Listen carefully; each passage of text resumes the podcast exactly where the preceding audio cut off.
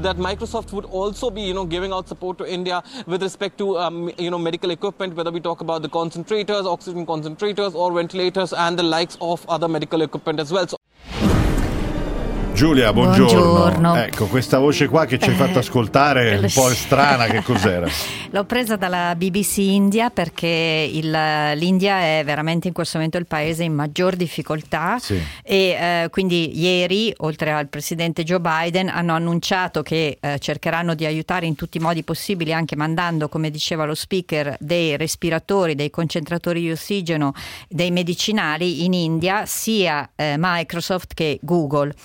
E questa emergenza indiana è sulle prime pagine di Financial Times per tanti motivi. Primo perché eh, ovviamente i legami con, con il mondo del anglosassone dell'India sono antichi e importanti e poi perché, ricordiamolo ancora una volta, l'India è un grandissimo produttore di vaccini. Certo. E qui c'è proprio un paradosso perché i vaccini continueranno a essere prodotti a meno che appunto non ci siano delle conseguenze anche proprio sulla capacità manifatturiera di questa, eh, di questa seconda ondata, ma eh, dall'altra parte ha un sistema diciamo sanitario che ovviamente non è all'altezza di una pandemia. Il, eh, la fotonotizia di Financial Times proprio, si intitola Overwhelmed, cioè sommersi, sommersi da questa seconda ondata. E però te lo cito anche, visto che abbiamo ascoltato Alberto Rioli che ci raccontava qualcosa di queste 300 e passa pagine di recovery plan, in prima pagina su Financial Times c'è anche Draghi e il titolo è Draghi rimette l'Italia, o, o meglio, eh, riporta l'Italia sulla scena diplomatica internazionale dopo che era stata al, al limite. E il titolo all'interno non piacerà in particolare a Matteo Salvini, anche perché viene citato nelle prime righe, perché il titolo è Delinquent Italy turns into model European, cioè delinquent perché eh, una persona intervistata da Financial Times dice l'Italia era stata considerata un po' il juvenile delinquent, cioè l'adolescente, il, il minorenne che delinque, quindi non crimini particolarmente gravi, però insomma i legami non chiari con Mosca quando Salvini era Ah, ministro per degli quello, sì. sì, e, e non solo, insomma l'atteggiamento in generale è sempre ehm, molto critico senza razionalità diciamo verso, verso Bruxelles. Ehm, Mario Draghi naturalmente ha invertito la rotta e da qui eh, insomma il, il successo diplomatico, anzi addirittura diventiamo un modello, mi sembra tutto un po' esagerato. Ma sì, ma è che molto attenzione, effettivamente questa attenzione, c'è una spiegazione, l'Europa ci dà, siamo insieme alla Certo. Spagna quelli che prendono più soldi e loro si aspettano anche che queste riforme riportino un po' in vita l'economia italiana e dia un contributo a tutta l'economia del continente, invece l'Italia è un po' ferma negli ultimi anni. E che sicuramente insomma si facciano le riforme di cui si parla, Sì, ma sì. che anche io e te, di cui anche io e te come cittadini italiani sentiamo parlare da, da qualche decenni. settimana, diciamo così. Allora, Ehm, dove ci porti? Poi, eh, beh, naturalmente negli Stati Uniti questo ha, ha molto spazio, il- l'emergenza India, in Washington Post titola l'India eh, stabilisce un nuovo record di morti e di contagi e poi c'è eh, anche la, la notizia degli Oscar, naturalmente con questo trionfo un po' annunciato del film Nomadland, che tra l'altro aveva già trionfato al Festival del Cinema Sì, di Venezia, vero. insomma tanti mesi fa, poi ha, tanti- ha vinto tanti altri premi.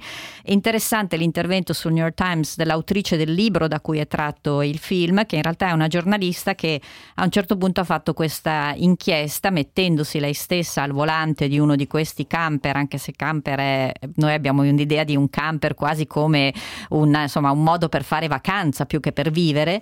Negli Stati Uniti invece ci sono tante persone che vivono in questi, con questi, eh, questi camion questo modo, attrezzati, sì. diciamo. Sì. E è interessante l'articolo perché dice: eh, Ho capito, per esempio, che semplicemente quando qualcuno bussa alla porta del tuo camion è, è un motivo di grande allarme perché potrebbe essere la polizia. Non ci sono, e naturalmente nel film questo si vede, eh, in- negli Stati Uniti dei parcheggi dove eh, innanzitutto attrezzati come appunto quelli per i camper da vacanza, ma poi eh, autorizzati. Quindi è una vita pericolosa, una vita al limite, una delle tante contraddizioni degli Stati Uniti, anche perché il New York Times segnala che comunque gli Stati Uniti eh, guideranno la ripresa mondiale perché molte persone hanno risparmiato, c'è questa questione dei soldi risparmiati durante la pandemia e che adesso forse eh, verranno spesi in grande quantità per acquisto di prodotti e servizi. Allora Giulia, c'avevi un'altra voce sì, che ci volevi farci sentire, A proposito giusto? di Stati Uniti c'è Sì. anche questa grande discussione, insomma, a tante cose davvero sta, sta occupandosi contemporaneamente di tantissimi temi. Eh, Joe Biden, compresa la riforma della polizia, per esempio, eh, pi- spiegano tutti i giornali, un articolo importante, quello che in questo momento ed è alla- all'origine di alcune uccisioni dello scorso anno, in questo momento la polizia può entrare nella casa di un sospettato senza appunto bussare, questa cosa potrebbe essere eliminata.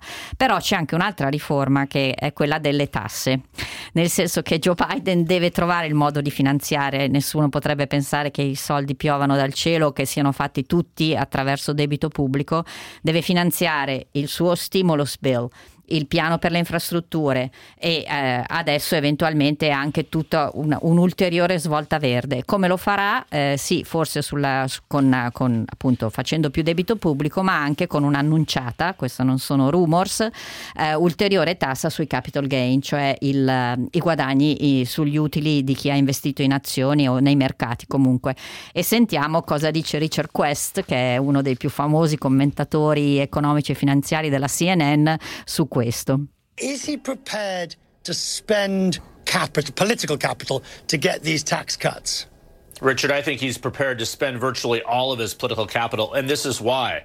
Time is short for uh, the Biden presidency. He realizes that. Qui abbiamo bisogno di una piccola sì, traduzione. dice il, il giornalista gli chiede ma eh, Joe Biden è pronto a insomma, finire questa luna di miele, cioè spendere il suo capitale politico per far passare questi aumenti di tasse e il eh, commentatore dalla Casa Bianca dice è pronto a spendere tutto il capitale politico che ha perché nonostante le, eh, insomma, gli annunci non si ricandiderà una seconda volta e soprattutto eh, già a novembre del eh, 2022 ci sono le elezioni di midterm. Entro quella data, e quindi capite che manca poco più di un anno, eh, Joe Biden deve far passare tutto quello che eh, desidera, che, che lui reputa importante e prioritario, perché tutto quello che verrà dopo, cioè 2022-2024, è molto più incerto.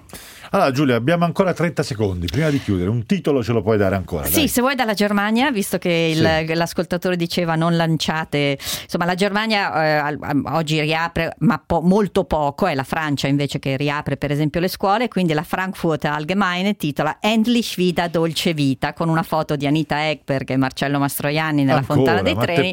Eh, questo lo stereotipo è duro Non morire, passa, comunque il titolo significa passa. finalmente torniamo alla dolce vita e con una punta di invidia spiega che appunto da oggi in Italia siamo in una situazione molto diversa dalla Germania e dalla Francia. Eh, vabbè, con buona pace agli ascoltatori che scrivono che abbiamo sbagliato a dire eh, ritorna alla normalità. Ho letto prima un messaggio, invece di questo che ci stanno anche guardando da- dalla Germania da questo punto di vista. Va bene, è tutto per la puntata di oggi. Noi ci risentiamo naturalmente domani. Ciao Giulia. Eh, Peter Bescapè in regia, Jacopo De Franchi in redazione. Ci risentiamo per l'aggiornamento alle 14. Intanto vi lascio ad hashtag autotrasporti. Ciao.